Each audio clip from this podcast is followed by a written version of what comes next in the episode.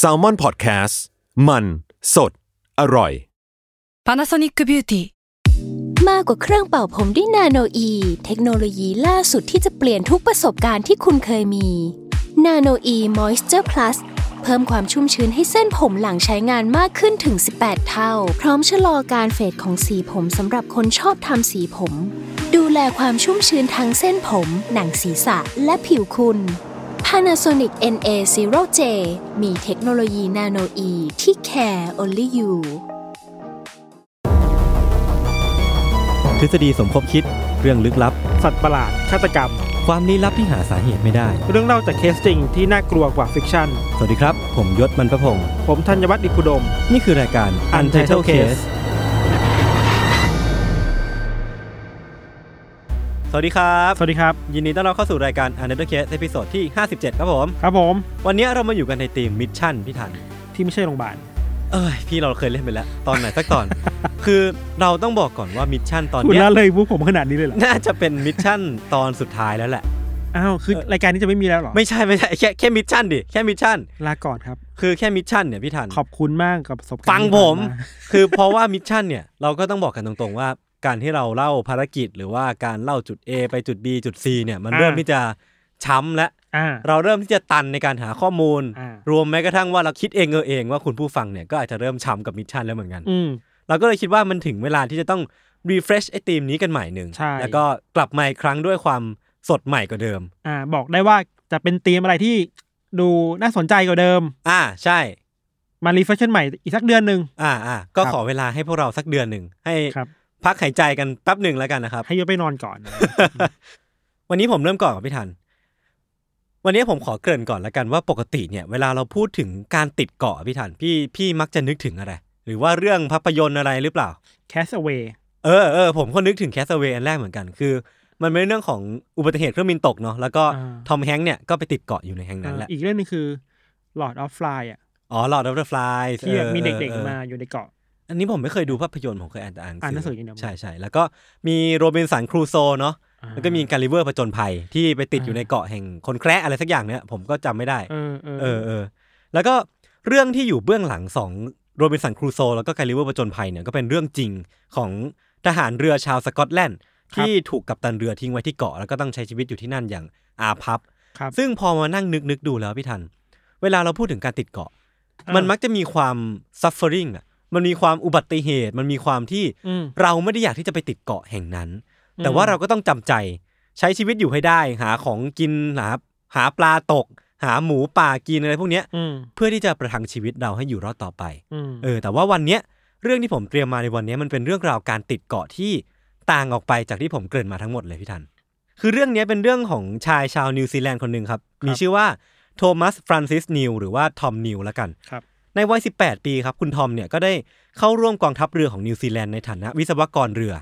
แล้วก็ใช้เวลา 4 ปีหลังจากนั้นเนี่ยในการเดินทางไปทั่วเกาะต่างๆ ในมหาสมุทรแปซิฟิกเลย ก็คือเขาเนี่ยเป็นคนที่ชื่นชอบในการเดินเรืออยู่แล้วพี่ทันเขาชอบที่จะไปตามเกาะต่างๆ ชมวิวไปเยี่ยมเกาะต่างๆ ในทะเลแปซิฟิกเนี่ยอืมแล้วก็ใช้อาชีพของตัวเองเนี่ยเป็นประโยชน์ด้วยการที่เขาได้มีความสุขมากๆในการเดินทางเดินทางไปยังเกาะต่างๆ ครับ ด้วยความลุ่งหลงในทะเลเนี่ยครับทำให้หลังจากนั้นนะครับเขาตัดสินใจลาออกจากการเป็นทหารเรืออมแล้วก็เริ่มต้นชีวิตการเป็นฟรีแลนซ์ขนของตามเรือส่งของครับพี่ทันก็คือว่ามีเรือส่งของไปที่เกาะแห่งไหนเออเขาก็จะอาสาขนของไปด้วย แล้วก็เออเหมือนเป็นอาชีพนักส่งของตามไปไปตามเกาะต่างๆครับพี่ทันเออแบบอิสระไปใช่ใช่แล้วก็รับจ้างทั่วไปอย่างเช่นว่า รับจ้างถางต้นไม้ในเกาะต่างอ่าๆหรือว่ารับจ้างถางต้นไม้ของคนในละแวก หรือแม้แต่การปลูกต้นกล้วยพี่ทัน คือเขารับจ็อบแบบกว้างมากๆอะคือทำทุกอย่างที่ใช่ทำได้ ใช่ทั้งหมดทั้งมวลเนี่ย เพียงเพราะว่าเขาจะได้เดินทางไปยังเกาะต่างๆ ได้อย่างอิสระเสรีไม่ได้มีอะไรผูกมัดนะพี่ทันอ๋อเฮ้ยดูเป็นเสรีชนเออประมาณนึงเลยนะ คือก่อนหน้านี้เขาต้องต้องเป็นทหารเรือถูกปะครับฉะนั้นน่ะถ้าสมมุติว่าเขาจะไปตามเกาะต่างๆ แล้วก็มีอิสระหรือว่าเยี่ยมชมใช้เวลาอยู่ที่เกาะแห่งนั้นน่ะอืมได้อย่างอิสระมันเป็นไปได้ยากมากอืมๆและทุกวันนี้เขาเลยลาออกมา แล้วก็กลายเป็นฟรีแลนซ์เพื่อที่จะทำอาชีพเนี้ยได้อย่างมีอิสระเสรีมากขึ้น ชีวิตต่อมาของเขาก็เป็นไปอย่างเงียบสงบครับพี่ทัน เขากลับบ้านเกิดทำงานไปเรื่อยๆ ย้ายไปทำงานที่เกาะแห่งหนึ่งในร้านขายของธรรมดาธรรมดาแห่งหนึ่ง แต่ว่าที่ร้านขายของนี้เองครับ ที่ทำให้เขาได้พบเข้ากับนักเดินทางคนหนึ่งที่มีชื่อว่า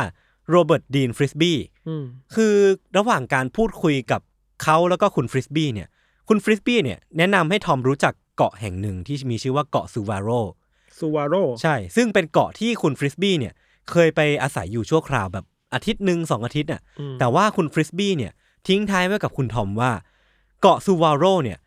เป็นเกาะที่งดงามที่สุดบนโลก เท่าที่เขาเคยพบเจอมาอ่าฮะซึ่งคุณฟริสบี้เนี่ยเป็นนักเดินทาง แปลว่าเขาต้องเคยไปเดินทางรอบโลกมาแล้วแหละ ต้องไปเคยเยี่ยมชมเกาะต่างๆ แต่ว่าการที่เขาบอกว่าเกาะซูวาโรเนี่ย เป็นเกาะที่งดงามที่สุดในชีวิตเขาเนี่ย แปลว่าไอ้เกาะซูวาโรแห่งเนี้ยน่าจะต้องเป็นซัมติงอะ น่าจะต้องมีความงดงามที่โดดเด่งออกมา ซึ่งเออในฐานะคนที่เคยเดินเรือไปเกาะเยอะๆอะใช่ใช่ใช่ก็ใช่น่าจะมีข้อมูลที่เชื่อถือได้ เออเออมาตรฐานของเขาต้องสูงกว่าคนอื่นอ่าแน่ๆเวลามันก็ผ่านไปสักระยะครับ บทสนทนานี้มันก็เริ่มที่จะถูกหลงลืมไปในความทรงจำของคุณทอมครับอืมในปี 1945 ตอนคุณทอมอายุได้ 43 ปีครับเขาก็ได้มีโอกาสรับงานส่งของไปยังเกาะแห่งหนึ่ง เมื่อเดินทางไปถึงอะเขาก็นึกขึ้นมาได้ว่าไอ้เกาะแห่งเนี้ยที่เขากำลังไปเหยียบอยู่เนี่ยอืมคือเกาะซูวาโรที่คุณฟริสบี้เนี่ย เคยเล่าให้เขาฟังว่ามันเกาะที่งดงามมากๆ แต่ว่าไอ้ภาพที่เขาเห็นตรงหน้าเนี่ย มันทำให้ความทรงจำที่เขาเคยคุยกับคุณฟริสบี้อะอ่ามันรื้อฟื้นกลับขึ้นมาหมดเลยว่าความงดงามที่คุณฟริสบี้หมายถึงอะอ่ามันคืออะไรเว้ยคือมันเป็นต้นมาต้นปาล์มใหญ่ที่โบกพัดปลิวไปมา หาดทรายเรียบเนียนที่ถูกโรยด้วยเม็ดทรายสีขาวบริสุทธิ์อืมแล้วก็น้ำทะเลสีเขียวสีเทอร์ควอยส์เลยเปล่งประกายงดงามแบบวิบวับวิบวับอะอ่าคือไอ้สิ่งตรงหน้าเนี่ยนะทำให้เขา รู้เลยว่าไอ้ความงดงามที่คุณฟริสบี้หมายถึงมันคืออะไร และมากไปกว่านั้นพี่ทัน คือเขามั่นใจมากๆว่า หรือว่าเขาปักหมุดไว้กับชีวิตตัวเองเลยว่า เขาจะต้องมาอาศัยอยู่ที่เกาะแห่งนี้ให้ได้อะอ่าคือก็เป็นไปตามภาพที่คาดหวังเอาเอไว้อและเขามั่นใจอย่างมากว่าในอนาคตอะเขาจะต้องทำทุกวิถีทางอ่าที่เขาจะต้องมาอาศัยอยู่ที่เกาะซูวาโรแห่งนี้ให้ได้อะอ่าเป็นความฝันใช่ใช่ใช่เจ็ดปีผ่านไปครับพี่ทันแค่เจ็ดปีเลยเหรอ ช่วงเวลาสงครามมันโหดร้ายก็ได้หมดลง เพราะว่าตอนนั้นนะพี่ หนึ่งเก้าสี่ห้ามันเป็นช่วงที่สงครามกำลังคุกรุ่น แล้วก็กำลังเข้าสู่ช่วงไคลแม็กซ์ครับกำลัง ending อยู่เขาก็เลยต้องรอเวลาผ่านไปถึงเจ็ดปีอืมจนถึงจะมีโอกาสได้ฤกษ์ที่จะเริ่มภารกิจที่เขาหวังไว้ครับ เพื่อเป็นการเตรียมตัวที่จะอาศัยอยู่ที่เกาะแห่งนี้พี่ทัน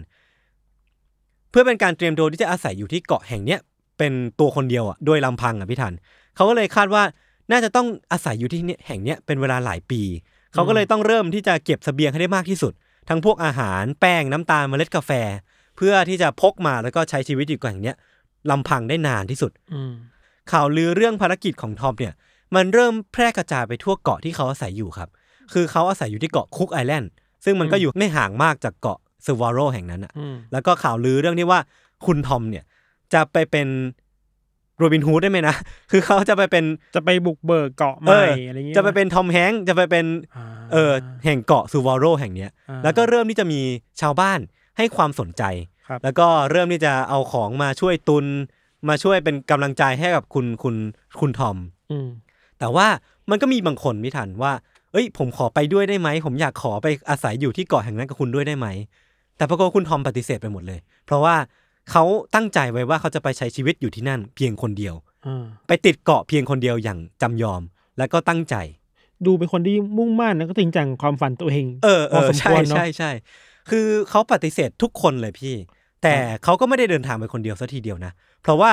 เขาพกเอาเพื่อนตัวน้อยสองตัวไปด้วย ก็คือเจ้าเหมียวที่มีชื่อว่ามิสซิสทิฟเฟอรี่แล้วก็มิสเตอร์ทอมทอมไปด้วย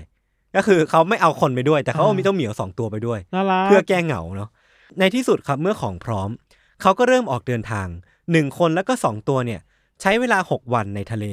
จนเดินทางไปถึงเกาะซูวาโรที่ใฝ่ฝันครับอืมซึ่งไอ้เกาะซูวาโรแห่งเนี้ยไม่มีร่องรอยการอาศัยอยู่ของมนุษย์อีกต่อไปเลย เพราะว่าอืมทหารที่เคยใช้ที่เนี่ยเป็นกองกำลังเนี่ยก็ได้ย้ายของออกไปหมดแล้ว แล้วก็ทิ้งไว้เพียงกระท่อมผุๆพังๆ แล้วก็หมูป่าหกตัวแล้วก็ไก่จำนวนมาก อันนี้ไม่ถึงเกาะใหม่ เกาะซูวาโรเนี่ยแหละอ่าฮะคือมันเคยมีอะมีทหารเนี่ยเคยมามาใช่มามาประจำการอยู่ ใช่ มาอย่งปนี้กเถอะปัก เป็นที่เนี่ยเป็นเป็นกองกำลังอ่าเออ แต่ว่าปัจจุบันเนี้ยที่คุณทอมไปถึงเนี่ยอืมไม่มีใครอยู่ที่นั่นแล้วแม้แต่คนเดียวพี่ทันไม่เหลืออะไรแล้ว ไม่เหลืออะไรแล้ว เหลือเป็นกระท่อมผุๆพังๆอะอ่าๆๆเออ วันแรกๆในการใช้ชีวิตเอาตัวรอดครับ คุณทอมเนี่ย หมดเวลาส่วนใหญ่ของช่วง daytime เนี่ยอืมไปกับการสร้างบ้านทำความสะอาดเกาะปลูกสวนเล็ก ๆ ของตัวเองขึ้นมา เมื่อพระอาทิตย์เริ่มคล้อยเนี่ย เขาก็จะนั่งจิบชาอยู่บนกล่องไม้เฝ้ามองพระอาทิตย์ตกแล้วก็ท้องฟ้าเปลี่ยนสีจนคล้อยหลับไปครับ มันดูเป็นชีวิตที่แบบเอ้ยมันซิมเปิลมากเลยนะ นี่นี่มันนึกถึงเหมือน ตีโบบะเล่นเกมกรีนเฮลด้วยกันอะอ๋อมีพี่เอกมาสร้างเกาะอะไรเงี้ยเออเออเออเออคือมันเป็นอะไรประมาณนั้นเลยพี่ทัน แต่แค่ว่าอันเนี้ยมันเป็นชีวิตจริงอะอ่ามันคือชีวิตของคนคนหนึ่งอะ ที่เลือกที่จะไปติดเกาะด้วยตัวเองอย่างอืมตั้งใจ มันก็ดูเป็นชีวิตที่สงบสุข แต่ว่ามันก็มีเรื่องที่น่าหนักใจบ้างเหมือนกันครับ เพราะว่าสวนที่เขาปลูกขึ้นมาเองเนี่ย ก็ต้องถูกทำลายโดยหมูป่าที่ทหารเก่าเนี่ย เขาเลี้ยงทิ้งไว้อะเพื่อเป็นอาหารอะ หมูป่า บุกเข้ามาโจมตี เออ บุกเข้ามาทำลายสวนอะ พี่ลองนึกภาพว่าพี่เล่น Harvest Moon อยู่อะอ่าแล้วก็ปลูกปลูกของตัวเองไปเรื่อยๆอะต้องรับมือกับหมูป่า ใช่ต้องรับมือกับหมูป่า ซึ่งตามตามบันทึกของคุณทอมเนี่ยเขาบอกอ่าว่าหมูป่ามีทั้งหมด 6 ตัวอ่าและไอ้หกตัวเนี้ยจ้องที่จะมาทำลายสวนของเขาทุกวันทุกวันทุกวันอ่าจนเขาเลี่ยงไม่ได้ ที่จะต้องสร้างหอกอันหนึ่งขึ้นมาแล้วก็ไปไล่แทงไอ้หมูคนนี่นั้นมันคือเควสแบบหนึ่งในเกมเลยเออนะแต่ปรากฏว่าคุณทอมเนี่ยครับ เขาเป็นคนที่มีจิตใจอบอ้อมอารีมากๆกับพี่ทันอ่าคือทุกครั้งที่เขาเอาหอกเนี่ยไปแทงไอ้หมูป่าจำนวนหกตัวนั้นน่ะ เสียงกรีดร้องเสียงโวยวายของไอ้หมูเนี่ยอืมมันกรีดเข้ามาในจิตใจของคุณทอมมากเหลือเกินอะอ่าจนทำให้เขาหดหู่ไปช่วงหนึ่งอะ แล้วก็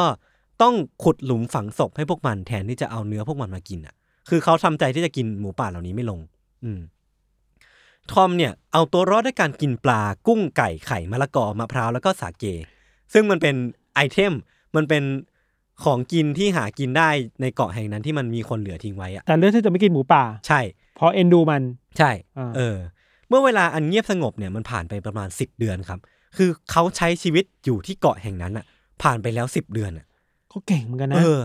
เขาก็เริ่มมีแขกมาเยือนครับ แขกคู่แรกเนี่ย เป็นคู่รักสองคู่ที่เดินทางมาด้วยเรือยอทส่วนตัว ครับ สิ่งที่นักเดินทางทั้งสี่คนนั้นนะครับ เห็นในเกาะของคุณทอม เรียกว่าเกาะของคุณทอมแล้วกันเนาะสิ่งที่นักเดินทางสี่คนนั้นอะเห็นในเกาะของคุณทอมก็คือ ความเป็นระเบียบเรียบร้อยอย่างน่าเหลือเชื่อ ของพื้นที่ที่คุณทอมสร้างขึ้นมาพี่ทัน เพราะว่าคุณทอมเนี่ย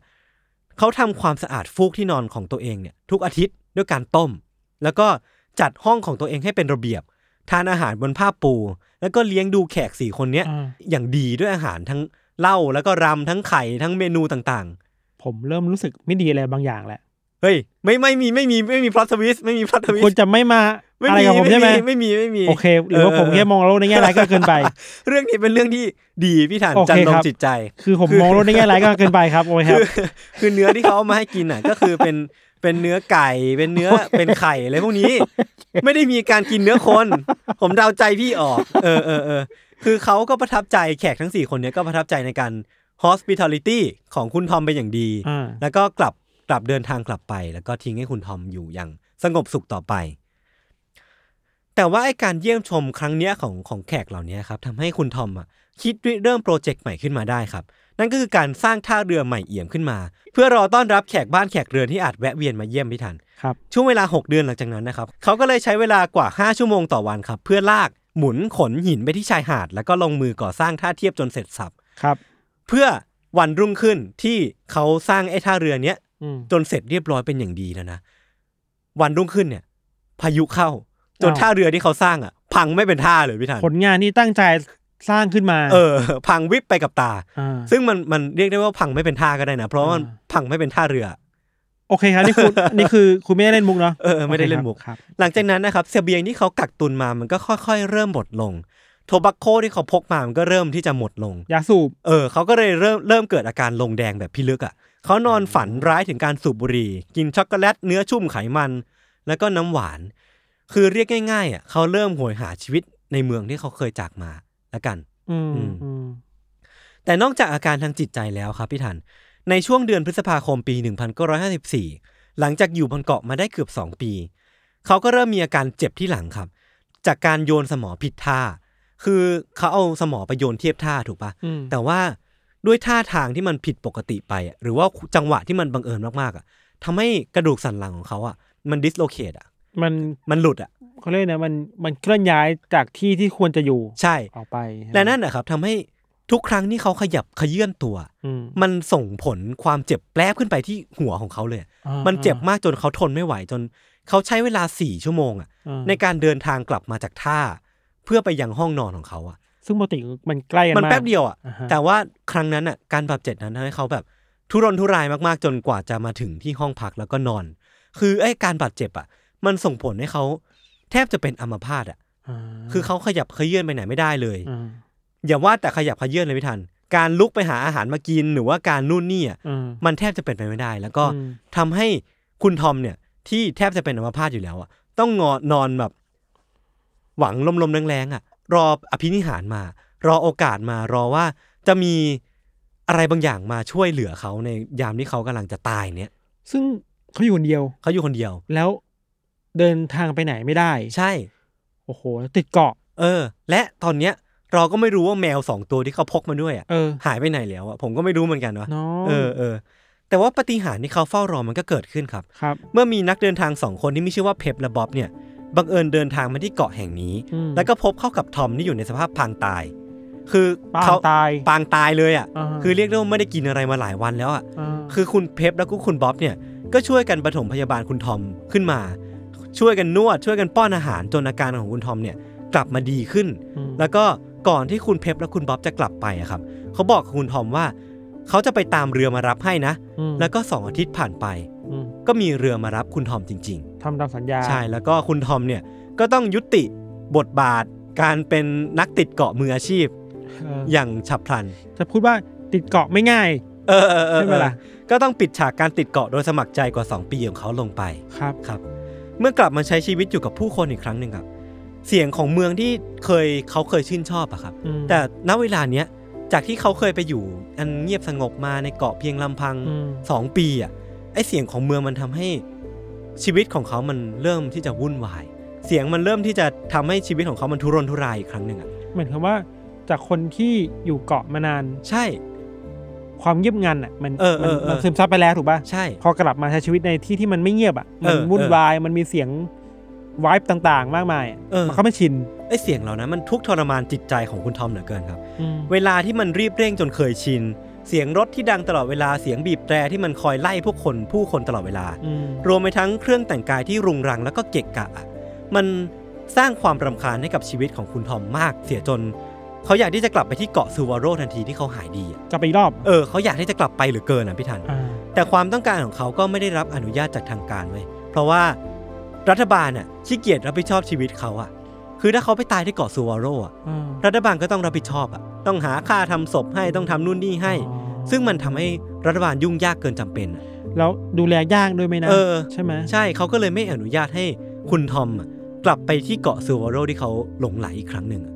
อ่าฮะอืมจนเวลาล่วงเลยไปกว่า 6 ปีครับ คุณทอมตอนนั้นก็หางานทำแล้วเพราะว่าเขาทำใจแล้วครับว่าเอ้ยกูคงไม่มีโอกาสกลับไปที่เกาะแห่งนี้อีกแล้ว เขาก็เลยแต่งงานแล้วก็มีลูกถึงสองคนอืมจนเวลาล่วงเลยผ่านไปกว่า6ปี ในช่วงต้นปี 1960 ทอมมีอายุได้ 58 ปีครับ เขาก็ได้รับการชักชวนให้กลับไปอยู่ที่เกาะซูวาโรอีกครั้งหนึ่งอะอ่าโดยเพื่อนคนหนึ่งที่มีเรือแล้วก็สามารถไปส่งเขาได้ ด้วยความที่มีหวังแบบเนี้ยเขาก็เลยพกความหวังเนี่ยไปขออนุญาตทางการอีกครั้งหนึ่งว่าอ่าเฮ้ย ผมหลงไหลที่เกาะแห่งนี้จริงอ่าๆผมขอกลับไปอยู่ที่เกาะแห่งนั้นโดยลำพังได้ไหม ซึ่งคราวเนี้ยทางการก็อนุญาตเขา และมันก็เลยกลายเป็นว่า ภารกิจของเขาที่จะได้ไปเป็นนักติดเกาะมืออาชีพอีกครั้งหนึ่งอะมันกลับมาแล้วเออมันกลับมาแล้ว แล้วก็ได้รีซูมความฝันภารกิจของเขาอีกครั้งหนึ่งครับ การติดเกาะคราวนี้ของเขาอะครับ มีแขกมาเยี่ยมเยือนเยอะแยะมากมายอืมมีตั้งแต่คนที่เดินทางมาจากเฮลิคอปเตอร์ มาลงมาแล้วก็พูดคุยกับคุณทอม แล้วก็อาศัยอยู่กับคุณทอม เป็นเวลาหนึ่งอาทิตย์กว่าอืมๆหรือว่าแม้กระทั่งว่าแขกบ้านแขกเรือนที่มาจากเรือยอทบางครอบครัวอยู่เป็นอาทิตย์ บางครอบครัวอยู่กับคุณทอมเป็นเดือนอืมๆบางครอบครัวเนี่ยเป็นครอบครัวที่ประสบอุบัติเหตุ แล้วก็มาติดที่เกาะแห่งเนี้ยแล้วก็คุณทอมอะก็ดูแลรักษาพวกเขาเป็นอย่างดีอืมให้น้ำให้ท่าแล้วก็ให้ข้าวกิน จนพวกเขาเนี่ยมีเรือมารับแล้วก็กลับบ้านไปอย่างปลอดภัย คือเรียกได้ว่าภารกิจคราวเนี้ยคุณทอมกลับมาด้วยความที่เขาเป็นนักติดเกาะที่เก่งกว่าเดิมแล้ว คืออาเขาสามารถอยู่ได้ด้วยตัวเองอย่างมืออาชีพอ่าเออ แล้วก็ดูมีความสุขมากๆอะดูเหมือนว่าการกลับมาครั้งนี้จะมีประสบการณ์ในอดีตอะรู้ใช่ว่าเคยใช่ทำพลาดใช่อะไรไป รู้ว่าอะไรไม่ควรทำอะไรควรทำก็จะแบเอบอโอเค เตรียมพร้อมมาดีแล้วใช่ใช่ไหมแต่ในครั้งที่สองเนี่ยครับครับ เวลามันก็ผ่านไปได้ไม่ได้นานกว่าครั้งแรกสักเท่าไหร่อะอ่าคือ พอเวลามันผ่านไปประมาณ 3 ปีครึ่งอะ ทอมก็ขอกลับมาที่เกาะ Cook Island อีกครั้งหนึ่งด้วยตัวเอง เพราะว่าคราวเนี้ยสาเหตุก็คือว่า ช่วงหลังๆเนี่ยมันมีนักดำน้ำเก็บมุกอะมาเยี่ยมเยียนที่เกาะทำให้เกาะที่เคยสงบอะอ่ามันวุ่นวาย และไอ้อ่าความวุ่นวายเนี่ยมันทำให้ชีวิตที่เขาคาดหวังในเกาะอย่างอ่าลำพังเนี่ยอ่ามันไม่เป็นตามที่เขาคาดหวังอะ อาจจะเพราะว่าเพราะว่ามีช่วงเวลาที่ทิ้งระยะ เออเออเออหลายปีได้ไหมใช่ห้าห้าหกปีใช่ไหมเกาะซูวอโรแห่งเนี้ยมันก็เลยกลายเป็นเกาะที่ mass ขึ้น popular มากขึ้นเออมันป๊อปขึ้นเออความสงบเงียบที่เขาเคยครอบครองอะ มันก็ไม่มีอยู่อีกต่อไปครับครับ เขาก็เลยต้องขอกลับมาอยู่ที่เกาะ Cook Island อีกครั้งหนึ่งแล้วก็อืมน่าจะล้มเลิกความหวังหรือว่าภารกิจอืมที่จะกลายเป็นนักติดเกาะอีกครั้งหนึ่งแล้วอืมอืมอายุเยอะขึ้นแล้วไหมก็ตอนนี้ก็น่าจะ 60 ต้นๆแล้วพี่ทันครับ เมื่อเขากลับมาอยู่ในเมืองครับ คราวเนี้ยเขาเลือกที่จะเขียนหนังสือบันทึกประสบการณ์ของตัวเองออกมา ด้วยความช่วยเหลือของโนเอลบาร์เบอร์เพื่อนนักเขียนที่เคยไปเยี่ยมเยียนทอมบนเกาะซูวาโรแห่งเนี้ยอืมแล้วก็ออกมาเป็นหนังสือที่มีชื่อว่า An Island to Oneself ทุกคนที่ ชอบอะไรประมาณเนี้ยก็ไปหาสามารถหาซื้อกันได้ไอแลนด์ทูวันเซลฟ์ An Island to Oneself ครับ เกาะสำหรับคนเดียว คนเดียว เกาะสำหรับผมการคนคนเดีเดียยววเราเออคนเดียวอ่าใช่ ในช่วงที่ทอมไม่อยู่ครับ เกาะซูวาโรเนี่ยก็มีผู้คนที่ได้ยินเรื่องราวของคุณทอมเนี่ยผลัดเปลี่ยนไปอาศัยอยู่กัน แต่ก็ไม่มีใครที่สามารถอยู่ได้นานเท่าคุณทอมเลย อ่า อาจจะเป็นเพราะว่าทุกคนเนี่ยไม่ได้มี passion ไม่ได้มีอ่า skill ในการเอาตัวรอด อ่า เท่าคุณทอมก็เป็นได้ หรือว่าอาจจะไม่ได้มีความตั้งใจแบบแรงกล้าเออแบบเออเออคุณทอมใช่ไหมใช่ใช่ใช่จนกระทั่งในปี 1967 ครับ คุณทอมอายุได้ประมาณ 65 ปีอืมคุณทอมเนี่ยก็ได้นำเงินที่ได้จากการขายหนังสือเนี่ย ไปกักตุนเสบียงเพื่อเดินทางไปยังเกาะซูวาโรอีกครั้งหนึ่งครับอืมคราวเนี้ยเขาใช้เวลาอยู่ที่เกาะแห่งนั้นน่ะ เป็นเวลา 10 ปีอืมอยู่คนเดียวเป็นเวลา 10 ปี จนในปี 1977 มีเรือยอชต์เดินทางไปพบคุณทอมที่มีอาการป่วย แล้วก็พาเขาไปส่งโรงพยาบาล ก่อนที่จะรู้ว่าเขาป่วยเป็นโรคมะเร็งกระเพาะอาหาร และก็คุณทอมเนี่ยก็เสียชีวิตในอีก 8 เดือนต่อมาในปี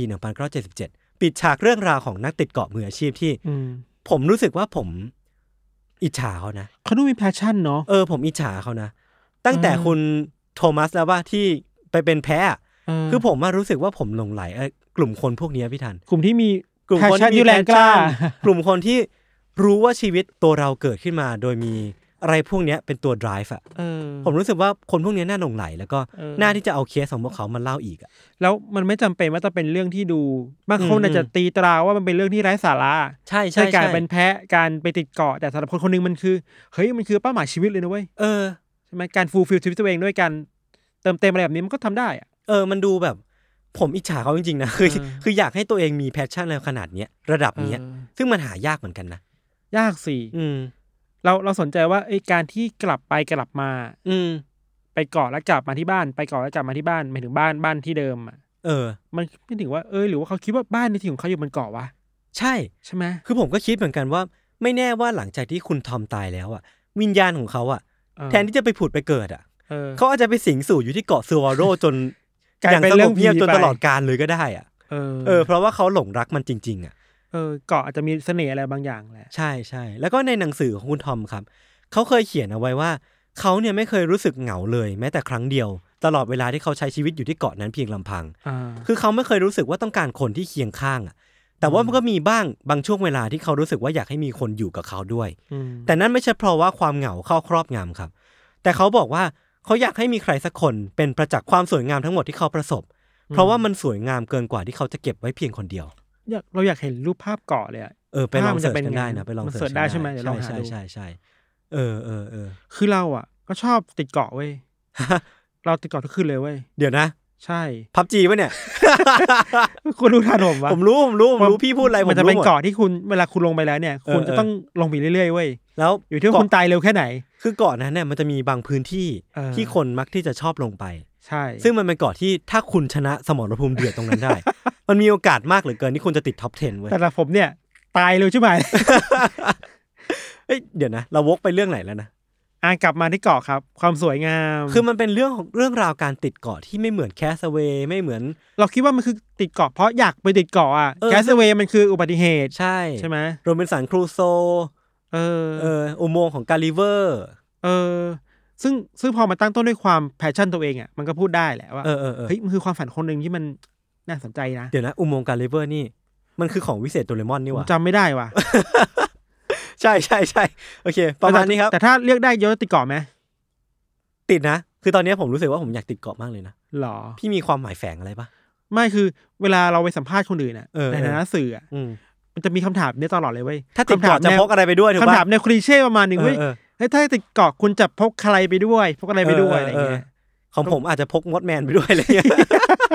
โอเคครับโอเคครับ วันนี้เรื่องที่ผมเตรียมมาก็มีวันนี้ ไว้พักฟังเบรกโฆษณาก่อนที่จะกลับมาฟังเรื่องของพิธันในเบรกหน้านะครับ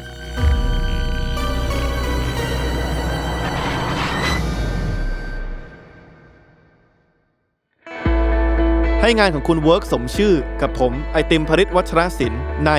In the Name of Work พอดแคสต์สองภาษาจากความร่วมมือของ Salmon Podcast และ Rise ที่รวบรวมเหล่า Guest Speaker ระดับโลก มาแชร์เคล็ดลับในการทำงานให้ Work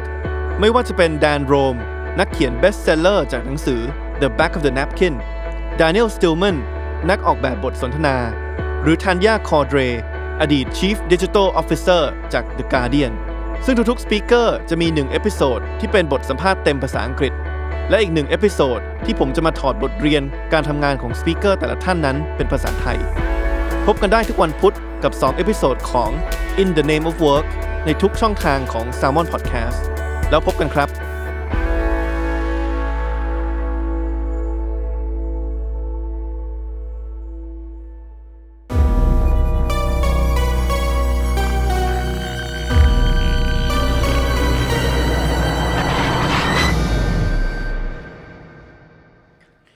โอเคครับ ก็กลับมาอยู่ในเบรกที่สองสามัคคีกันสุดเรื่องเนี้ย mission ของเราเนี่ยๆอืมค่อนข้างยาวอะทำใจรอเลยไหมก็แต่สนุกนะ อ่าๆผมเราผเรามเราผมคิดผมอะ FC พี่อยู่แล้ว ผมอะรอฟังเรื่องของพี่ทุกตอน อันนี้เคลมมากเลย เออ มันเป็นเรื่องที่เกิดขึ้นในอเมริกาครับ เวลาครับเราพูดถึงอเมริกาเราพูดถึงฆาตกรต่อเนื่องเนี่ยอืมมันจะมีชื่อฆาตกรต่อเนื่องอยู่หลายคนที่เป็นแบบเป็น top of mind คนอะ อ่าอ่า เช่นแบบเท็ดบันดี้เออ Manson Family เออหรือว่า BTK Killer เดวิดเบอร์โควิชอะไรเงี้ยอ่าหนึ่งในชื่อที่ยศบอกมาเมื่อกี้คือเท็ดบันดี้อืมเท็ดบันดี้เนี่ยเป็นฆาตกรต่อเนื่องที่ถูกขึ้นชื่อว่าเป็นคนที่น่ากลัวที่สุดมากที่สุดคนหนึ่งในเอออเมริกา คือสถิติเนี่ยคือบันดี้เคยฆ่าคนไปประมาณอย่างน้อยคือสามสิบคนน่ะโอ้โห จริงไงเนี่ยเพิ่งผมผมเพิ่งรู้เนี่ยเออในช่วงระหว่างปีหนึ่งเก้าเจ็ดสี่ถึงเจ็ดแปดอะอย่างสี่น้อยปี อย่างน้อยสามสิบคนที่เราบอกว่าอย่างน้อยคือว่า สามสิบเนี่ยคือสิ่งที่บันดี้สารภาพอะอ๋อ ยังมีที่ไม่สารภาพและยังคุมเครืออีกเยอะมากอะเออ บางคนบอกว่าเกินห้าสิบด้วยซ้ำอะซึ่งมันเยอะมากเลยซึ่งเยอะมากแล้วพฤติกรรมของบันดี้คือว่าจะเลือกกลุ่มเป้าหมายเป็นผู้หญิงสวยอืมอืมสาวอืมวัยกลางคนไม่เกินนี้อืมแล้วชอบล่อลวงแบบล่อลวงคนอะดูหน้าตาตัวเองอะ อะคือเท็ดบันดี้ก็จะเป็นฆาตกรต่อเนื่องที่เรามีภาพจำว่ามีหน้าคาตาริสดีมามีคาริสมาเสน่ห์ใช่แล้วสามารถเอาเสน่ห์ตัวเองเอาคำพูดคำจาตัวเองเนี่ย ไปล่อลวงคนเพื่อมาขึ้นรถแล้วก็พาเขาเนี่ย พาพวกเธอไปฆ่าต่อได้อย่างเงี้ยครับอืมอืมเราเล่าประมาณนี้เนาะครับ คือภาพลักษณ์อีกแบบหนึ่งของบันดี้คือว่าบันดี้เป็นคนที่มีมีไอคิวค่อนข้างสูงอะอืม ฉลาดหลักแหลมอือะมอืมคือไม่ได้เป็นฆาตกรต่อเนื่องที่มีภาพลักษณ์ว่าเป็นคนที่คลุมคลั่งบ้าคลั่งอะนึกเอว่าอเออดูเป็นคนแบบเย็นชาเลือดเย็นอะ คือมันมีความฉลาดหลักแหลมอะสุขุมนุ่มลึก เออแบบนั้นน่ะเลยน่าเลยน่ากลัวมากไงครับ ที่เราบอกว่าดูเป็นคนที่มีไอคิวดีคือว่า ขนาดบันดี้ถูกจับอะยศอืมเขาสามารถหนีหนีจากการจับกลุ่มของตำรวจได้สองครั้งอะ โอ้โห คือโดนจับไปแล้วนะ เออ มีครั้งหนึ่งคือออกหนีออกมาจากคุกด้วยซ้ำอะ เออเราจำไม่ได้ว่าออกมาได้ยังไงเหมือนว่า ใช้ไปเสน่ห์ใช้ใช้เสน่ห์ล่อผู้คุม ไม่ไม่อะรอย่างงี้ปะใช้อุปกรณ์อะไรบางอย่างในการแหกคุกเว้ย แล้วไอ้ครั้งที่สองที่แหกคุกออกมาเนี่ยคือว่า แหกคุกออกมาเพื่อไม่ได้แค่ต้องการที่จะไปมีเสรีภาพนะ อืมคือแหกคุกออกมา เพราะว่าตอบสนองความกระหายเลือดตัวเองอะ อ๋อ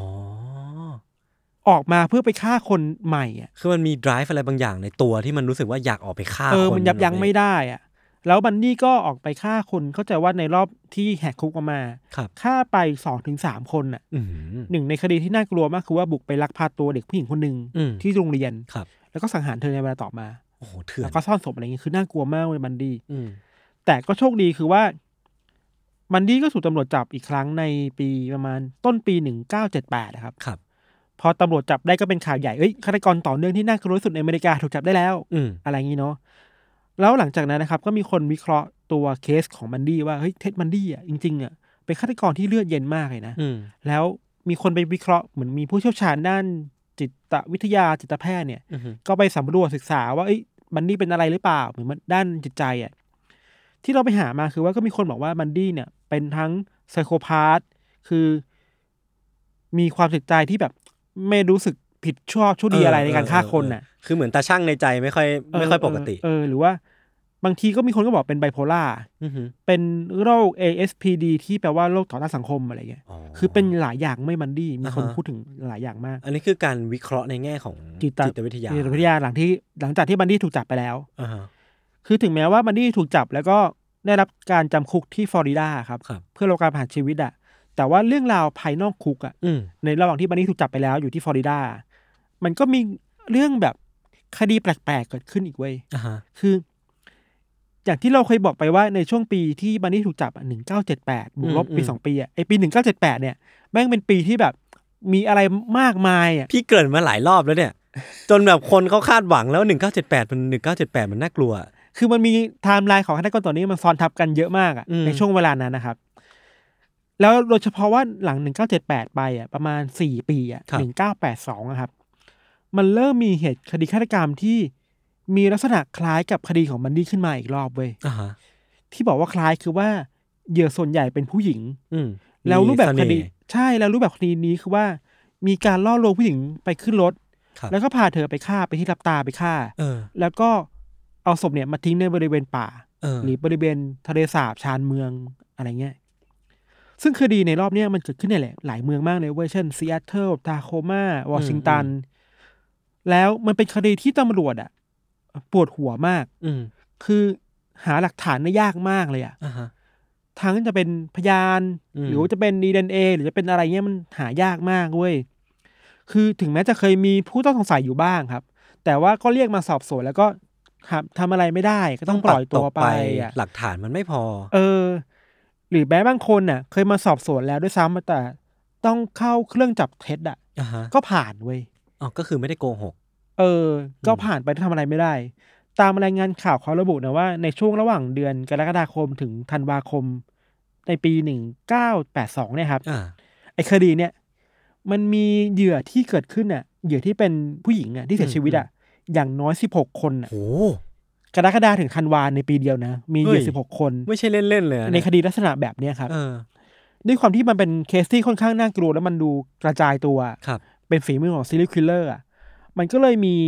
การตั้งทีมงานพิเศษขึ้นมาของตำรวจอือฮึเป็น Special Task Force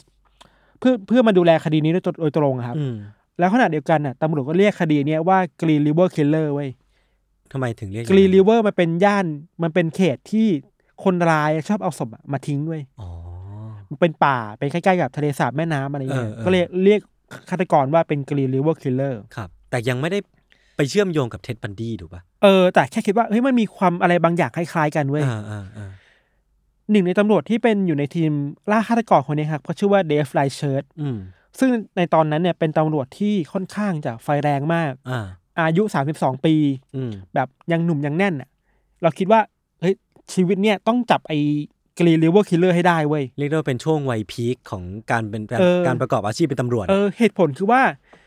ในระหว่างที่เขาทำคดีนี้อยู่อะอืมคือคุณไรเชิร์ตต้องไปแบบต้องไปรับฟังเสียงของครอบครัวที่อือฮึได้รับความสูญเสียอืมต้องไปเห็นพ่อแม่ร้องไห้ที่เห็นลูกสาวตัวเองถูกฆ่าอืมเห็นญาติที่ต้องมารับศพ ลูกสาวหลานสาวตัวเองอะ หรือบางทีคือ เห็นภาพที่พ่อแม่ต้องหัวใจสลายที่แบบ เปิดถุงศพออกมาแล้วเอ้ยนี่คือลูกสาวตัวเองอะเออไอ้เรื่องพวกเนี้ยมันทำให้คุณไรเชิร์ตรู้สึกว่าแค้นใจมากว่าเออวันหนึ่งอะต้องจับไอ้ Green ไอ้ Green River Killer ให้ได้อะอือฮึไอ้คุณไรเชิร์ตเนี่ยครับ มีครั้งหนึ่งที่เขาโกรธมากอะครับโกรธเรื่องเรื่องผู้ดีมากคือทำอะไรไม่ได้แหละ โกรธมากจริงแต่ว่าหลักฐานมันน้อยมาก ข้อมูลมันน้อยมากอะข้อมูลที่เราไปเจอมาคือว่าเขาเคยไปออกทีวีรายการหนึ่งเว้ยอืมเป็นรายการแนวแบบ true crime อะไรเงี้ยอ่าแล้วในช่วงก่อนจบรายการอะ เขาให้กล้องอะมาจับหน้าเขาอะแล้วเขาพูดออกมานะเว้ยแบบท้าทายไอ้ Green River Killer เลยว่า ถ้ามึงแน่จริงอะโทรมาหากูเลยโอ้โหแบบถ้ามึงแน่จริงมึงมาฆ่ากูเลยอะไรเงี้ย คือไฟแรงจัดอะ คือโกรธมากไฟแรงจับเออแล้วแบบอยากจับให้ได้จริงๆอะคืออมโกรธมากครับ แต่พอเหตุการณ์มันผ่านไปอะครับ ถึงแม้จะท้าฆาตกรนะอืมให้โทรมา มันก็ไม่โทรเว้ยเออ ใครจะโทรวะ ที่น่ากลัวคือว่าหลังจากนั้นนะมันก็มีเหตุที่ตำรวจพบศพของผู้หญิงมากขึ้นเรื่อยๆครับเออ จนถึงปีหนึ่งเก้าแปดสามเนี่ย นักสืบไรเชิร์ตก็เหมือนจะเริ่มสิ้นหนทางแล้วอะ่ะอืมไอสิ่งที่เขาพอทำได้คือว่า มีอดีตนักสืบคนหนึ่งที่รู้จักกันอยู่อะแล้วคุณคนเนี้ยเขาชื่อว่าคุณโรเบิร์ตคอปเพลที่เขาตั้งใจว่าจะไปปรึกษาคุณคอปเพลเพราะว่าคุณคอปเพลอะเคยทำคดีบันดี้มาก่อน อ๋อ ก็เลยเอ้ยมาแลกเปลี่ยนข้อมูลอะไรกันบ้างได้บ้างอะเออเออเออเออเพื่อจะแบบจับจับฆาตกรคนนี้ให้ได้เป็น mission ในการจับฆาตกรคนนี้ให้ได้ครับ ซึ่งคุณคอปเพลก็ตอบตกลงเว้ยแล้วก็บอกว่า เอ้ย เขายินดีนะที่เอาประสบการณ์ตัวเองในการทำคดีที่ผ่านมาเนี่ยอืมมาช่วยจับไอ้ Green River Killer ให้ได้ แต่ไม่รู้ทำไมว่ายศหลังจากนั้นผ่านไปหนึ่งปีอะอืมไอ้ทีมล่าฆาตกรเนี่ย ถึงแม้จะรับรู้พฤติกรรมของฆาตกรมากขึ้นจากคดีเก่าๆนะ แต่ว่า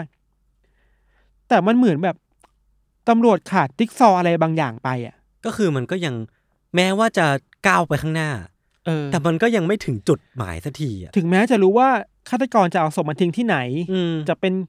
ชายในวัยไหนจับ pattern ได้ด้วย นิดหน่อยอะ เออ แต่ว่าเหมือนจิ๊กซอว์ที่ขาดไปคือ เขายังไม่สามารถเข้าใจไอ้ฆาตกรคนนี้ได้อย่างแน่ชัดอะอ่าอ่าอ่ ว่าไลฟ์สไตล์มันแบบไหนครับ อขาดการ profiling อะยั ถ้างพูดนึกพูดแบบ Mindhunter อะคือมันยังนึกหน้านึกหน้าฆาตกรไม่ออก นึกไลฟ์สไตล์ไม่ออกเออนึกตัวตนเออไม่ออกว่าไอ้ฆาตกรคนเนี้ยจะมีโปรไฟล์แบบไหนอะอืมจะเลือกเหยื่อยังไง จะจะไปทำไปตระเวนเพื่อยังไงอะไรอะทำไปเพื่ออะไรมันมันขาดจุดนี้ไปเว้ยครับ ซึ่งเนี่ยมันเป็นโจทย์ที่ทั้งนักสืบทั้งสองคนรู้สึกว่าปวดหัวมากอืมมันแก้ไม่ได้อะแล้วคนเนี้ยมันมันหลบหนีเก่งอะอืมเวลามันผ่านไปจนถึงเดือนตุลาคมปีหนึ่งเก้าแปดสี่ครับครับซึ่งเจ้า Green River Killer เนี่ยก็ยังออกฆ่าคนเรื่อยๆอะอืมสถิติคือว่าตั้งแต่ปี 1982 ถึง 1984 เนี่ย มีเหยื่อที่เสียชีวิตไปแล้วกว่า 40 คนน่ะยศโอ้40 คนน่ะเป็นผู้หญิงหมดเลยอะโคตรเยอะ เออคือจับไม่ได้เผลอๆจัดจ้านกว่าบันดี้อีกนะ ใช่ อย่างไรก็ตามครับ พอในช่วงเวลาที่ทั้งสองคนปวดหัวมากๆอะ คุณคอปเพลก็แยกย้ายมาทำงานของตัวเองอืมในออฟฟิศตัวเองนะมาถึงเดือนตุลาคมปี 1984 ครับ ซึ่งมันเป็นเวลาที่หลายคนก็ถอดใจอะอืมไม่ไหวแล้วไม่ได้แล้วเอ้ยตำรวจก็คิดว่าเราควรจะทำให้มันเป็น cold case ดีไหมนะคืออมไม่ไหวว่ะ ยากเออว่ะ คุณอดีตนักสืบคอปเพลเนี่ย ก็มาทำงานในออฟฟิศอืมนั่งทำงานคุยกับลูกน้องไปเลขาไปแล้ว มีช่วงเวลาหนึ่งที่เลขาบอกว่าเอ้ยมีมีคนส่งจดหมายมาให้ คุณคอปเพลก็เปิดดูเว้ยเนื้อเนื้อหาในจดหมายฉบับนั้นน่ะที่ส่งมาหาคุณคอปเพลอะเขาบอกว่า ไอ้คนเขียนนะเขาบอกว่าเอ้ยเนี่ยเขาได้รู้เรื่องเกี่ยวกับ Green River Killer นะ และสนใจเรื่องนี้เป็นอย่างมากอืมแล้วก็อาสาว่าจะขอเข้ามาช่วยไขคดีนี้เว้ยเฮ้ยอีกแรงหนึ่งเว้ยใครเนี่ย มึงเป็นใครเนี่ย ซึ่งจดหมายฉบับนั้นน่ะมันเป็นจดหมายที่คุณคอปเพลไม่สามารถปฏิเสธได้อะเออ เพราะว่ามันเป็นจดหมายที่เขียนมาจากเรือนจำในฟลอริดาเว้ยเดี๋ยวนะ ชื่อคนส่งจดหมายคือเท็ดบันดี้อะเชี่ยคือเท็ดบันดี้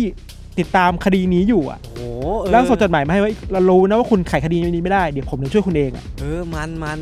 มันเลยกลายเป็น mission ในการที่ฆาตกรต่อเนื่องฆาตกรต่อเนื่องมาช่วยตำรวจจับฆาตกรต่อเนื่องเว้ยและที่ peak กว่ากันก็คือฆาตกรต่อเนื่องที่มี pattern คล้ายเอกันอน่ะมาช่วยกันตามจับฆาตกรต่อเนื่องที่มี pattern คล้ายกันอะ ใช่นี่คือเฮียนี่มันพล็อตในซีรีส์ชัดๆอะเออใช่ใช่ใช่ซึ่งเราไม่เคยรู้มุมนี้เกี่ยวกับเท็ดบันดี้มาก่อนเลยเออเว้ยผมไม่เคยได้ยินเลยเรารู้แค่เรื่องคดีเท็ดบันดี้ โหดร้ายยังไงน่ากลัวยังไงอะแต่ไม่เคยรู้ว่าเท็ดบันดี้เคยอาสาตัวเองเพื่อมาจับฆาตกรต่อเนื่องอะเออแล้วเป็นไงต่อ เนื้อหาหลักๆเนี่ยครับเราไปได้มาจากหนังสือของคุณคอปเพลที่เขาครับเขียนนะ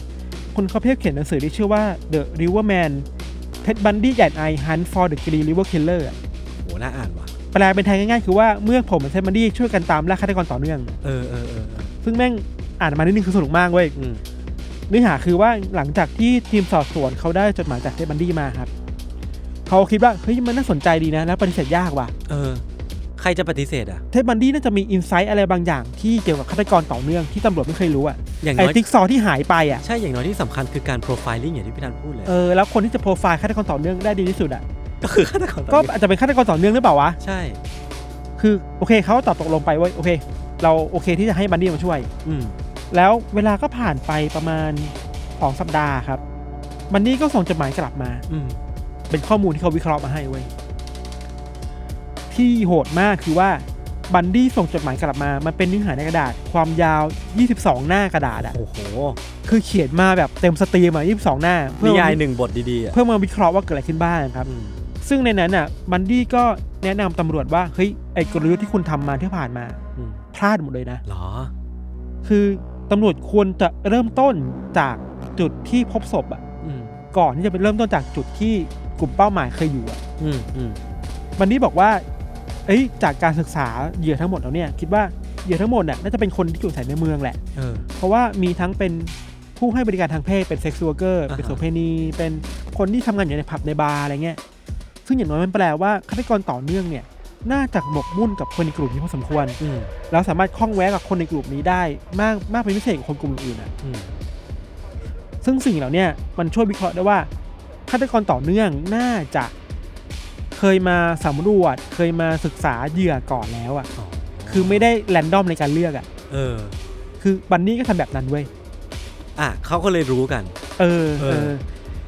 insight ที่สำคัญมาก ๆ คือว่าบันดี้วิเคราะห์ว่า เขาเชื่อนะว่าฆาตกรต่อเนื่องเนี่ยคนเนี้ยไอ้ Green River Killer นะครับมีวิธีการอะไรบางอย่าง ที่ทำให้เหยื่อไม่รู้สึกหวาดกลัวเขาอะเพราะว่าเขาสามารถล่อลวงคนให้ขึ้นรถไปกับเขาได้อะก็เหมือนเท็ดบันดี้เมื่อเหมือนที่เท็ดบันดี้ทำเว้ยเออบันดี้บอกว่า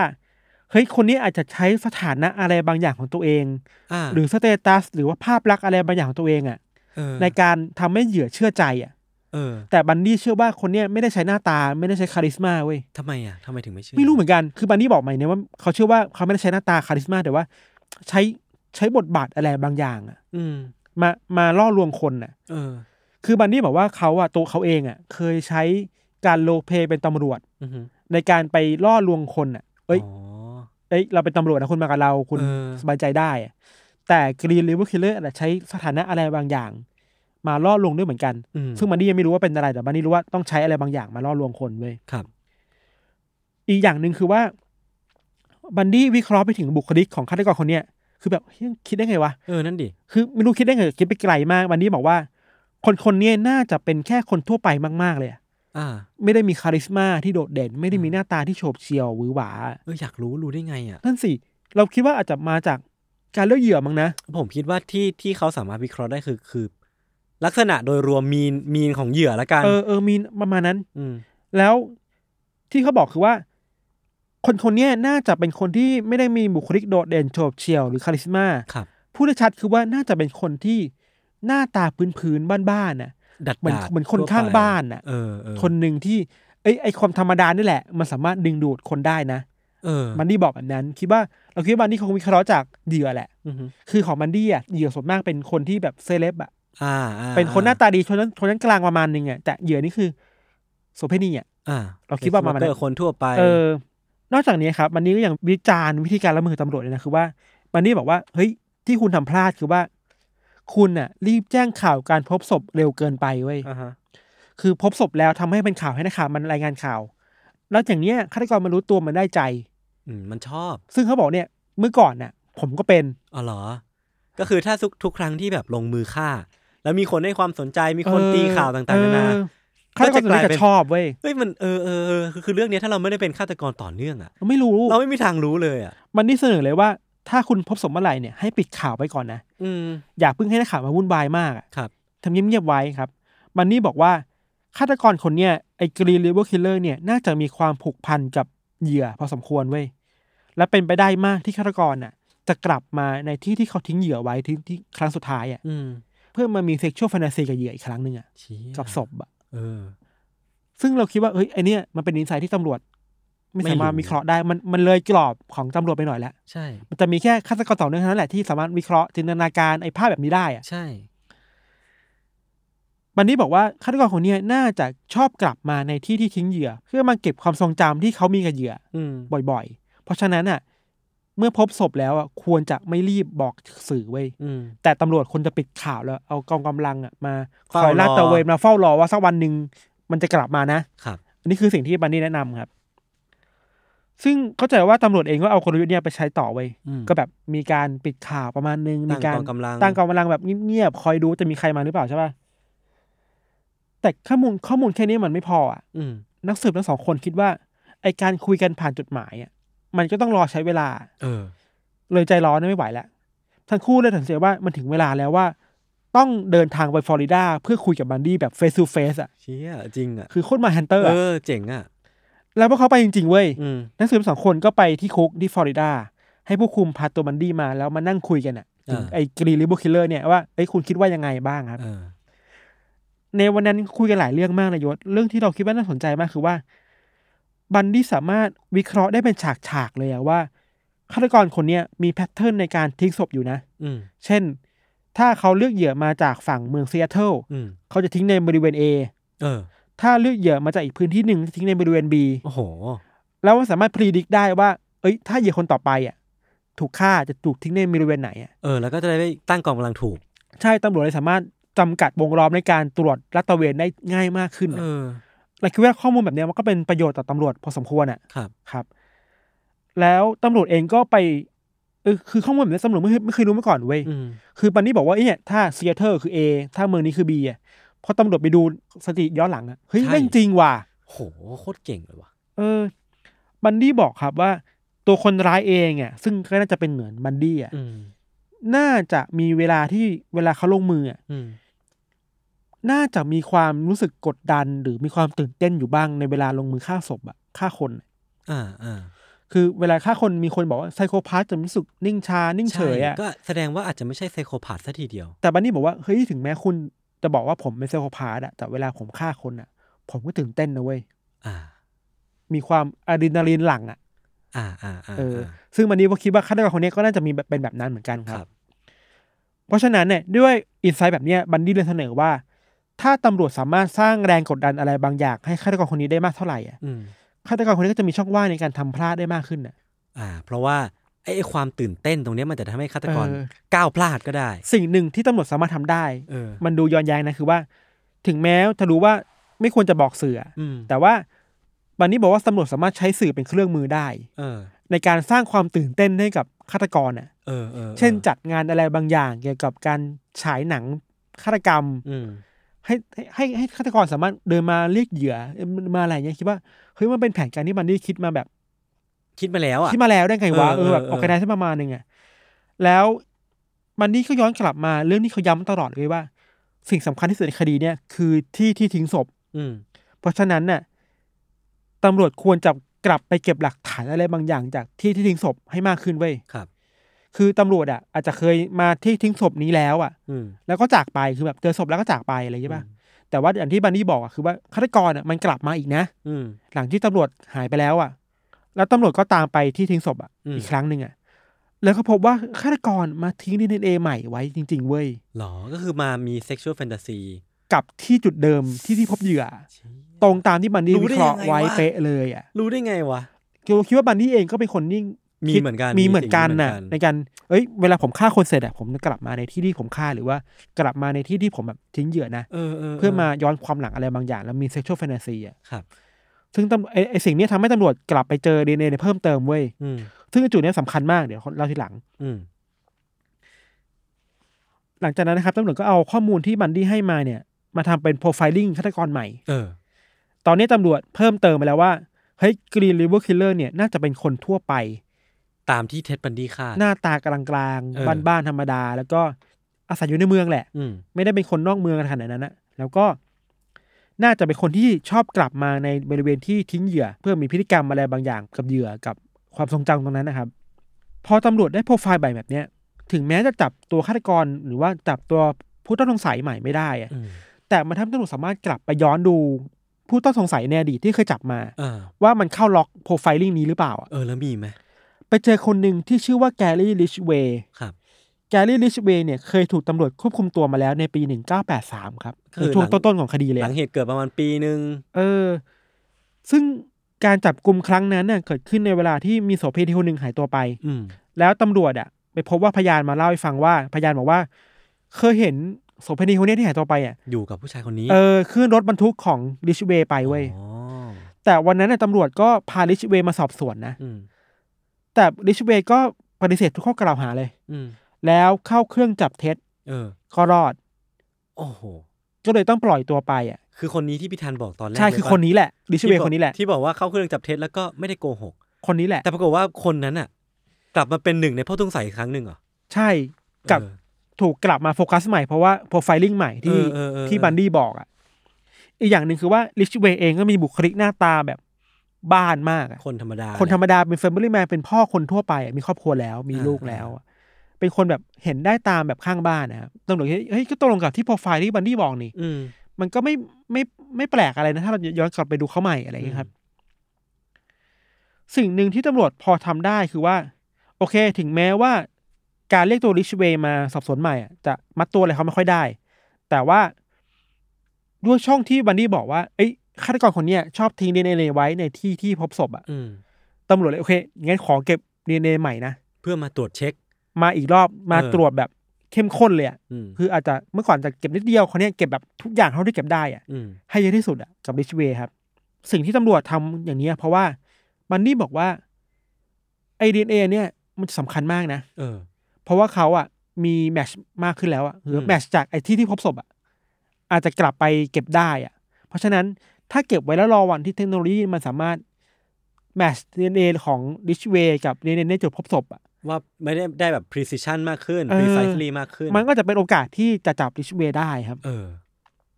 เวลามันผ่านไปอย่างเนี้ย จนถึงปี2001อะยศโอ้โห ก็สิบกว่าปีสิบอยู่กว่านะปีอะที่ริชเวย์แบบ ยังลอยในหฐานะลอผู้ต้องสงสัยตยังลอยหน้าลอยตายังใช้ชีวิตเหมือนปกติ เพราะว่าอืมอืมดีดีเอ็นเอมันทำอะไรเขาไม่ได้ครับอืม พอมาปี2001อะมันมีอุปกรณ์มันมีนวัตกรรม มันมีอินโนเวชันต่างๆ ที่ตำรวจสามารถเอามาใช้ในการตรวจสอบดีเอ็นเอได้มากขึ้นน่ะอืมพออุปกรณ์มันมาแล้วตำรวจก็ไม่รอช้าเว้ยเออเอาดีเอ็นเอจากจุดพบศพเออที่เป็นดีเอ็นเอใหม่อะครับที่บันดี้บอกว่าเขาไปแล้วตำรวจไปเจออะแล้วเก็บไว้อย่างดีเก็บไว้อย่างดีอะมา match กับดีเอ็นเอของริดจ์เวย์เว้ยปรากฏว่า ผลว่าตรงกันเว้ยเฮ้ยก็คือมันกลายเป็นกุญแจในการ กลับไปจุดพบศพเพื่อเออ เพื่อเก็บ DNA ใหม่อะเออมันทำให้ตำรวจสามารถมัดตัวริดจ์เวย์ได้ไอ้อะจิ๊กซอว์ชิ้นนั้นที่มันหายไปตั้งแต่แรกเนี่ย เออมันกลับมาพอดีพอดี ไอ้จิ๊กซอว์ที่เราบอกว่าไลฟ์สไตล์หรือว่าเออ พฤติกรรมบางอย่างที่ริดจ์เวย์หรือว่าฆาตกรคนนี้มีอะอืมที่ตำรวจไม่เคยรู้มาก่อนอะ แล้วมาได้จากที่บันดี้เล่าให้ฟังอะ เออ มันกลายเป็นส่วนหนึ่งในการไขคดีนี้ได้อะ เหมือนบิดเท็ดบันดี้อะหยิบไอ้จิ๊กซอว์ชิ้นสุดท้ายอะที่ตำรวจไม่เคยรู้ว่า ยื่นให้ตำรวจอะ เออ คือในในที่ผ่านมามันมีน้อยเว้ยอืมเพราะฉะนั้นการกลับไปเก็บใหม่ที่เกิดเหตุมันเลยเป็นตัวแปรสำคัญมากในคดีนี้อะเออเลยแบบเฮ้ยถ้าไม่ได้บันดี้เนี่ย ไม่รู้เลยนะว่าฆาตกรกลับฆาตกรจะกลับไปในจุดเกิดเหตุอะรวมไปกระทั่งศว่าพอะถ้าไม่มีไม่มีบันดี้ตำรวจก็จะไม่เอาคนเนี้ยกกลัลับบมามาเป็นผู้ต้องสงสัยอีกครั้งหนึ่งด้มัวนยจะซ้อะมันอาจจะไม่มีการทบทวนโปรไฟล์ของฆาตกรใหม่อะใช่ แล้วริดจ์เวย์ก็จะแบบอยู่นอกเหนือสายตาตำรวจไปเหมือนเดิมอะอาจจะถึงทุกวันนี้ด้วยซ้ำเออ ซึ่งแบบโห นี่มันโคตรซีรีส์เลยนะเออเออเออพอตำรวจจับ Green River Killer หรือว่าริดจ์เวย์ได้ครับครับริดจ์เวย์รับสารภาพว่าเขาเป็นฆาตกรจริง ๆ แหละ อืมแล้วที่ผ่านมาฆ่าคนไปแล้วกว่าห้าสิบคนน่ะโอ้โหคือตัวเลขเนี่ยมันแปลว่าโหดกว่าบันดี้อีกนะ โหดกว่าเท็ดบันดี้แรงจูงใจของเขาคือว่าเขาบอกว่าเขาเป็นคนที่เกลียดชังผู้หญิง อ้าว เออริดจ์เวย์อะริดจ์เวย์บอกเออเออที่เลือกผู้หญิงมาเพราะเกลียดชังผู้หญิงเนี่ยครับอาจจะมีปมในอดีต แล้วก็บอกว่าที่เลือกโสเภณีหรือ sex worker เป็นเหยื่อครับเพราะว่าคนกลุ่มเนี้เป็นกลุ่มที่สามารถเลือกได้ง่ายที่สุด อืมเหมือน available อะอีกแล้วอะเออเหมือนตอนที่แล้วเลย แล้วอีกอีกเหตุผลหนึ่งที่ริดจ์เวย์บอกคือว่า ตัวเขาเองอะมีความรู้สึกที่เกลียดชังคนที่เป็น sex worker อยู่แล้วอะอืมมันเป็น hate crime แบบหนึ่งอะมีเราคิดว่าอคตินะอะเออมีอคติอะ แล้วก็สารภาพนะว่าที่ผ่านมาในเวลาที่ฆ่าคนเสร็จอะแล้วกลายเป็นศพอะเขาจะกลับไปมีอะไรกับศพอีกครั้งเว้ยที่ที่จุดที่จุดที่วางศพอะเหรอรวมถึงการกลับไปในจุดจุดที่เก็บศพอืมเพื่อมีเซ็กชวลแฟนตาซีหรือมีกิจกรรมบางอย่างอะอืมซึ่งเนี่ยมันตรงตามที่มันนี่พูดเป๊ะเลยอะเป๊ะแบบเป๊ะไม่รู้จะเป๊ะยังไงเอแล้วอะอลิชเบย์ก็ถูกจำคุกในปีสองพันหนึ่งอืมแล้วก็ถูกศาลสั่งจำคุกตลอดชีวิตอืมโทษจะต่างกับมันดี้คือมันดี้อะโทษประหารอ่า แต่ลิชเบย์อะเขาใจะว่าในรัฐที่ไม่มีโทษประหารอะอ่าโอเคคือเมริกามันมีระบบแบบนี้เนาะคาบางรัฐมีเกี่ยวบางรัฐไม่มีอะไรเงี้ยาลิชเบย์ก็ได้รับโทษจำคุกตลอดชีวิตไปครับครับเราบอกอย่างนี้ก่อนว่าถึงแม้การวิเคราะห์ของมันดี้อะมันจะไม่ได้นำสู่การจับตัวลิชเบย์โดยตรงอะอืมคือไม่ได้แบบว่าเอ้ยคนนี้คือฆาตกรนะใช่เพราะว่าบันดี้ก็ไม่รู้หรอกว่าเออตำรวจผ่านมาไปแต่จัใครบันดี้งสามารถตีกรอบให้ตำรวจได้แคบขึ้นเยอะเลยอะเยอะแบบเยอะจริงอะแล้ว ทำให้เกิดการทบทวนโปรไฟล์ของฆาตกรใหม่เออการกลับไปทบทวนผู้ต้องสงสัยในอดีตใหม่อะซึ่งเราคิดว่าไอ้ยพฤติกรรมแบบเนี้ยมันไม่มีใครจะบอกได้นอกจากฆาตกรต่อเนื่องเองเว้ย ซึ่งแม่งแบบ เออมาผมไม่เคยคิดว่ามันจะมีพล็อตประมาณนี้นะเออ แล้วมันเป็นเรื่องจริงด้วยอะใช่คือแม่งแม่งเลยแบบน่าสนุกมากมันเลยตื่นเต้นอะ มีอีกจุดหนึ่งที่เราลืมเล่าไปคือว่ามันนี่บอกว่าฆาตกรคนเนี้ยต้องใช้วิธีการอะไรบางอย่างที่ทำให้เหยื่อไว้ใจอะอะเออใช่ใช่สถานะบางอย่างปะใช่ สิ่งที่ดิวิชเบทำคืออะไรรู้ป่ะอืมเขาใช้สถานะความเป็นพ่อคนอะอ๋อล่อลวงเหยื่อเว้ยเออสมมติว่าเหยื่อขึ้นมาบนรถแล้วอะอ่าฮะลิชเวย์จะเปิดรูปที่เขาถ่ายกับลูกอะอืมอืมกับเมียให้ดูเว้ยอืมหรือแม้แต่บางครั้งเขาเอาของเล่นของลูกอะมาวางไว้หน้ารถอะอ่าเป็นคุณพ่อเป็นแดให้ดูว่าเป็น daddy ที่ดีแบบเอ้ยเออคน daddy ไม่น่าจะเป็นฆาตกรต่อเนื่องหรอกเพราะฉะนั้นเราไปเขาเราสบายใจอะปรากฏว่านั่นแหละนั่นแหละก็เป็นฆาตกรต่อเนื่อง ซึ่งว่าอืมเอ้ย บันดี้ก็พูดถูกอยู่แล้วว่ามันมีการทำสถานะอะไรบางอย่าง เพื่อมาล่อลวงคนให้เชื่อใจอะ เออ คือโหพูดทีอีกก็ถูกอีกอะถูกเกือบหมดทุกอย่างเลยอะเออเออเออหลังจากที่ริดจ์เวย์ถูกจับอะครับถูกเข้าคุกใช่ไหมก็มีการไปวิเคราะห์ริดจ์เวย์นู่นนี่นั่นอะไรเงี้ยสมมติเออมันก็มีความเชื่อมต่อกับบันดี้ประมาณหนึ่งแล้วการที่บันดี้มาช่วยช่วยสอบสวนเนี่ย ช่วยให้ข้อมูลก็เป็นประโยชน์ต่อฆาตกรแหละ อืมความน่าสนใจคือว่าในระหว่างที่บันดี้มาคุยกับตำรวจอะอืมตำรวจเองก็ไม่ไว้ใจบันดี้นะเว้ยอ้าวเหรอ คิดว่าบันดี้ล่อลวงอะไรหรือเปล่าหรือว่าต้องการผลประโยชน์จากการให้ข้อมูลนี้หรือเปล่าอะเออเออเช่นต้องการลดโทษหรือเปล่าอะไรเงี้ยก็ยังยังคงแบบว่าหลับตาข้างหนึ่งเออเออเออแล้วก็ตำรวจเองก็อยากจะหาผลประโยชน์จากบันดี้ด้วยเว้ยอืมคือว่าในหลายครั้งที่ให้บันดี้มาพูดถึงไอ้ฆาตกรคนเนี้ยอืมเขาต้องการจะสืบหาแรงจูงใจของบันดี้ด้วยซ้ำไปอะอ๋อหรือว่า เพราะว่าจริง ๆ แล้ว แรงจูงใจของ เท็ดบันดี้เองอะเออก็ยังคงเป็นหลุมดำมืดอยู่เอปะอก็ยังไม่ได้แบบเผยกระจ่างออกมาขนาดนั้น ในหนังสืออะที่เราอืมไปอ่านมาคร่าวๆอะเขาบอกว่าอืมเฮ้ยในช่วงเวลาที่คุยกันเนี่ยอืมตำรวจเองก็นักสืบเองอะก็ต้องพยายามจะเค้นหา insight ของบันดี้เออถึงแรงจูงใจของบันดี้ในการฆ่าเหยื่อด้วยเหมือนกันนะไม่ได้มาหาข้อมูลเกี่ยวกับ Green River Killer อย่างเดียวนะอืมก็ได้มาพอสมควรว่าเอ้ยบันดี้เป็นคนแบบไหนอืมมีแรงจูงใจยังไง มีวิธีการหลอกล่อเหยื่อยังไงอืมเข้าใจว่ามีครั้งหนึ่งที่บันดี้ ออกมาสารภาพถึงคดีที่ไม่เคยสารภาพมาก่อนด้วยซ้ำอะอ๋อจากการในระหว่างที่คุยกับตำรวจในครั้งนี้อะระหว่าง consult คดีนี้เออเราคิดว่าความเชื่อใจกันอะมันเกิดขึ้นในระหว่างคุยเว้ยอืมแล้วตำรวจสามารถไปแคะเอามาได้เว้ยมันมีคดีนี้ที่ไม่เคยพูดมาก่อนว่ะอืมอะไรเงี้ยรู้สึกว่าโหมันเป็นการหักเฮ้ยนะมันเป็นการหักเหลี่ยมเฉือนคมกันตลอดเวลาเอเลยออะเออเออยังกับมันดูซีรีส์เออมันดูซีรีส์มากเลยครับ แต่ที่รู้แน่ๆคือเท็ดบันดี้ฉลาดมากจริงฉลาดจริงมาก สิ่งที่เราต้องขีดเส้นใต้ไว้ตัวใหญ่ๆเลยอะคือว่าเราต้องไม่ romanticize เท็ดบันดี้นะเว้ยครับผมโอเคครับ ใช่ไหมเราไม่ต้องบอกว่าเฮ้ยบันดี้คือฮีโร่นะ มันพูดไม่ได้เว้ยเฮ้ยนี่คือฆาตกรต่อเนื่องที่ฆ่าคนไปเยอะมากนะเลวไม่แพ้กันแหละ เออเลวร้ายเหมือนกันนะ แล้วเออแล้วเลือดเย็นนะ มันฆ่าคนแบบโหไม่ปราณีคนนะอืมเพราะฉะนั้นเราไม่สามารถบอกว่าบันดี้เป็นฮีโร่ได้แล้วไม่ควรจะพูดว่าบันดี้คือฮีโร่ในคดีนี้เว้ยอ่าโอเค แต่แค่คิดว่าสิ่งที่บันดี้พูดมันเป็นประโยชน์ต่อคดี โอเค เนาะก็เป็นเคส by เคสไปใช่เคส by เคสไปแล้วก็อีกอย่างหนึ่งคือว่าเฮ้ยการจะบอกว่าบันดี้คือฮีโร่อะอืมที่เราบอกว่ามันไม่ควรพูดเลยคือว่าบันดี้เองก็สร้างความสูญเสียกับครอบครัวหลายครอบครัวเหมือนกันนะอ่าเฮ้ยถ้าจะบอกว่าบันดี้คือฮีโร่อะเอ้ยคุณถามครอบครัวเขายังว่าบันดี้คือฮีโร่หรือเปล่าอะเออเออเออใช่ไหม เออมันมีครอบครัวที่ต้องสูญเสียใจสลายเพราะว่าการฆ่าการฆ่าของบันดี้เยอะอะครับ อืมสิ่งที่เราพอจะพูดได้คือว่า เอ้ยความเห็นของบันดี้ครับ มันน่าจะสะท้อนได้ว่าฆาตกรต่อเนื่องเองก็จะมีการแชร์เทรดอะบุคลิกมอะไรบางอย่างระหว่างกันอยู่บ้างอะใช่ อันนี้น่าสนใจเนาะเออเราคิดว่าเนี่ยน่าจะเป็นจุดสำคัญที่ทำให้ตำรวจหรือตำรวจอเมริกาสามารถมาโปรไฟลิงฆาตกรต่อเนื่องได้เพิ่มเติมอะอืมว่าเฮ้ยแต่ละคนน่าจะมีจุดเชื่อมโยงอะไรกันบางอย่าง หรือจะมีพฤติกรรมร่วมบางอย่าง เกิดขึ้นในคนที่เป็นไซโคพาธหรือคนที่ต่อต้านสังคม หรือคนที่เป็นฆาตกรต่อเนื่องบ้างครับ สุดท้ายแล้วมันก็คือ drive บางอย่างเออที่ทุกคนที่เป็นฆาตกรต่อเนื่องมันมีเหมือนกันอะเออมันคืออะไรก็ตามที่มันเป็นแพทเทิร์นของมัน ซึ่งสิ่งเหล่าเนี้ยคนทั่วไปหรือตำรวจอะไม่เข้าใจ ไม่น่าจะเข้าใจนึกเราไม่ออกเราก็ไม่เข้าใจเว้ยเออยศว่าเองก็ไม่น่าเข้าใจ ใช่ว่ามันมันคืออะไรกันแน่แล้วมัน